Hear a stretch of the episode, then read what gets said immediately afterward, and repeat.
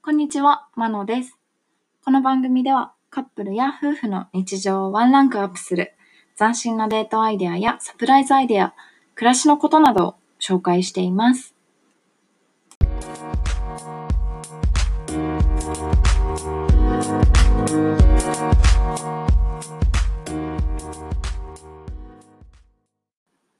はい。今日は私たち夫婦の大切な思い出の残し方についてお話ししていきます。皆さんは思い出ちゃんと残されてますか、まあ、結構今はね、こう、カップルの共有アプリとかあるので、なんかそれで残したりとかする方も多いみたいですね。はい、なんか、うん、いろんなこう思い出の残し方も進歩している気がしますね。まあ、最近ではちょっとこう私たちはあの写真で残したりもしてたんですけど、まあ、ちょっとこうコロナで外に出る機会が少なくなって写真が少なくなっちゃってあのまたちゃんと撮っていかないといけないなって思ってるこの頃です。はい。そんな私たちがね、まあ、結構いろんな形で、あの思い出を残しているので、今日は3つご紹介しようと思います。1つ目が、フォトアルバムです。これは結構されてる方も多いと思います。あの、まあ、私たちは大きくこう2つのタイミングでアルバムを作っています。ま、1つはあのイベントごとにですね、イベント、例えば入籍のタイミングで前撮りをしたんですけど、前撮りでこう一つのアルバムにしたりとか、まあ、あとは結納も私たちしたんですけど、結納で一つのアルバムにしたりとか、ちょっとこう大きなイベントの時は一つの、そのイベントで一つのアルバムを作ってます。で、それとはまた別にもう一つやっているのが、毎年えー、結婚記念日に作るようにしています。まあ、といっても私たちはまだ1年目なんですけど、まあ、これはね、毎年やっていきたいなっていう思っています。で、まあ、入籍のタイミングで、私が、あのー、まあ、夫にプレゼントしたのがその第1弾だったんですけど、それをこうエピソード0として、まあ、カップル時代の思い出、付き合うまで付き合ってから、えっと、結婚するまでの写真をこう一つにまとめたアルバムをエピソード0としてプレゼントをしました。で、まあ、結婚1年目がエピソード1で、その次が2でってこうどんどんね増えていって、なんか夫婦の電気みたいな感じになればいいなと思って始めています。で、あの、これらのアルバム全部同じサイズ、同じまあ、なんていうんですかね、ブランドで作っています。あの、シマウマプリントを使ってます。これ結構おすすめで、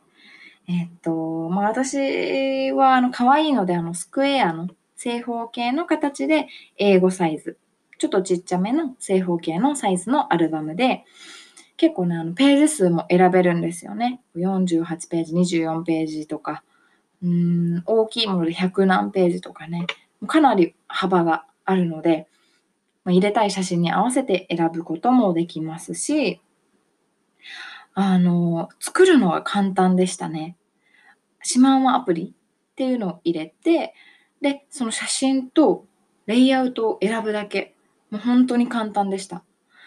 で、なんかこう文字も入れたりとかできるので、うーん、ね、なんかすごいこうアルバムっぽい感じのアルバムができました。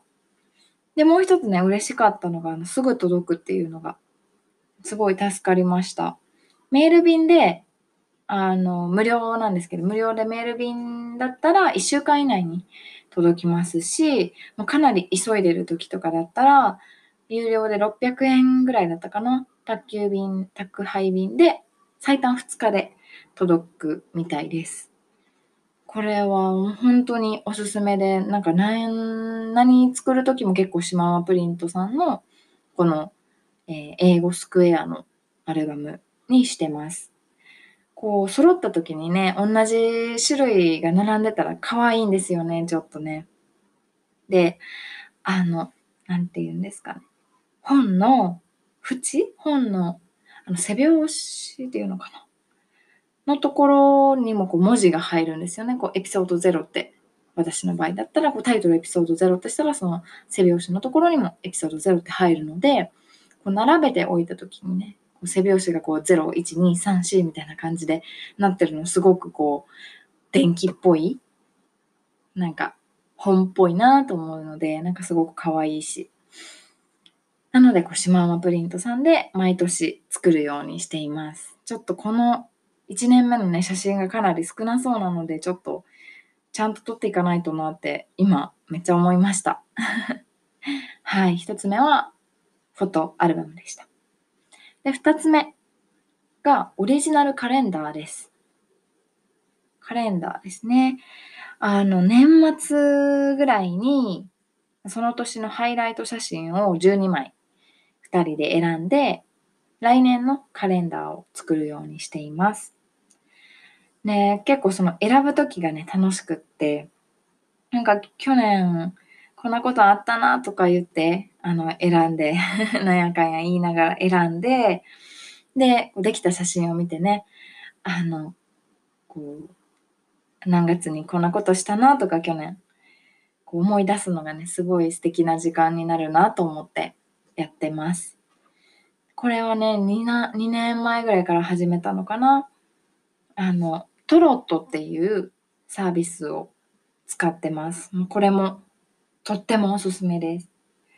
あの、おすすめポイント3つあって、コスパがいいのと、もう作るのが簡単なのと、デザインが選べるっていうので、コスパは1つの、1つで、えっ、ー、と、500円です。で、なんか友達紹介コード入力で、わお。うん、すいません、外はちょっとなんか 子供たちの下校時間なのかな、ちょっと声が入ってたらすみません。ちょっと、外から声が聞こえました。はい。で、えっと、一つ500円。で、なんか友達紹介コードで110円ぐらいオフになるみたいで、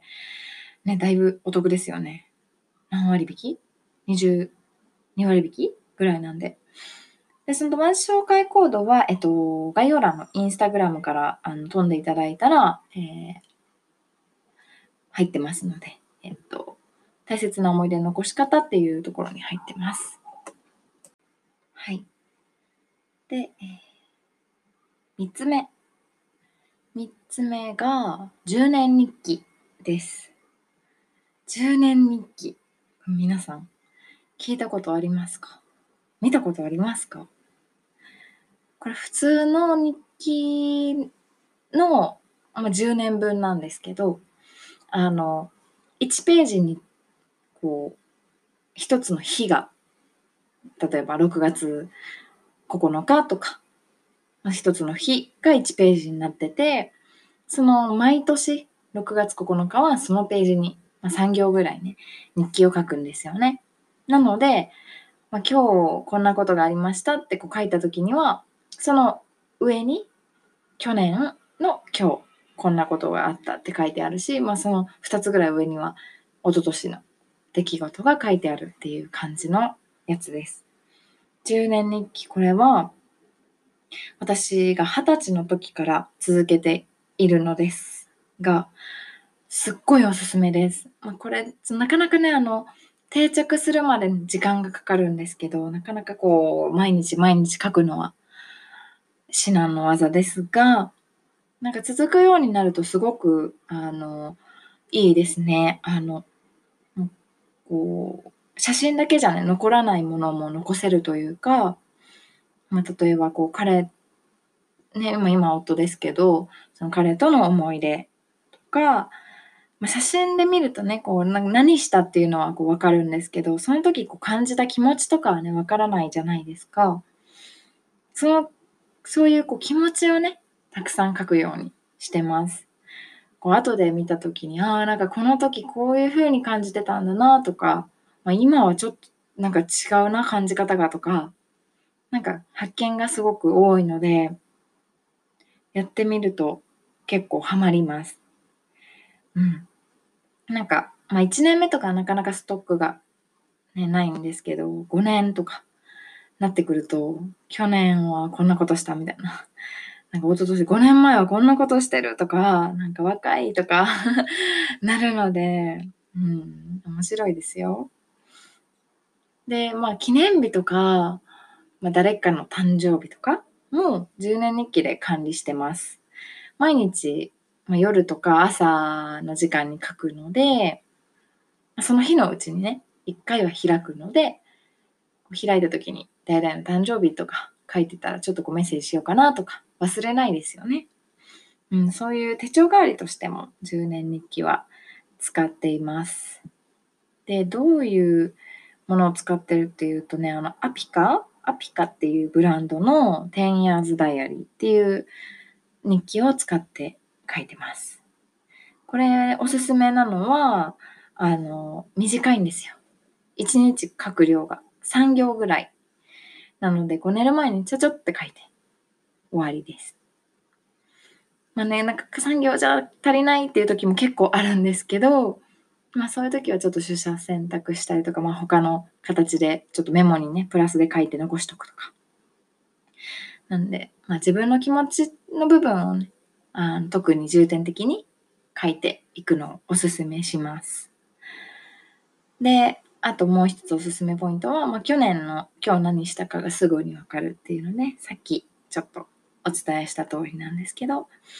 うん、1ページにこう同じ日の日記がまとまってるので、まあ、去年の一昨年の読んで懐かしい気持ちになれるので、結構こう夫ともね、その話で盛り上がったりするので、去年、一昨年こんなんしたねとかあるので、ぜひぜひやってみてください。なんかこう、きりいい時に始めるといいかもしれないですね。なんかの記念日からスタートしたとか。まあもうすぐそうですね。なんか6月10日がね、あの、時の記念日っていう記念日なんですって。一応こう国際的に。なので、その時の記念日から始めるとかもちょっと素敵かもしれないですね。時を。はい。まあ皆さんもし興味があったら、ぜひこう大切な思い出なので忘れないうちに残してみてください。はい。本日の配信は以上です。ご視聴ありがとうございました。それでは。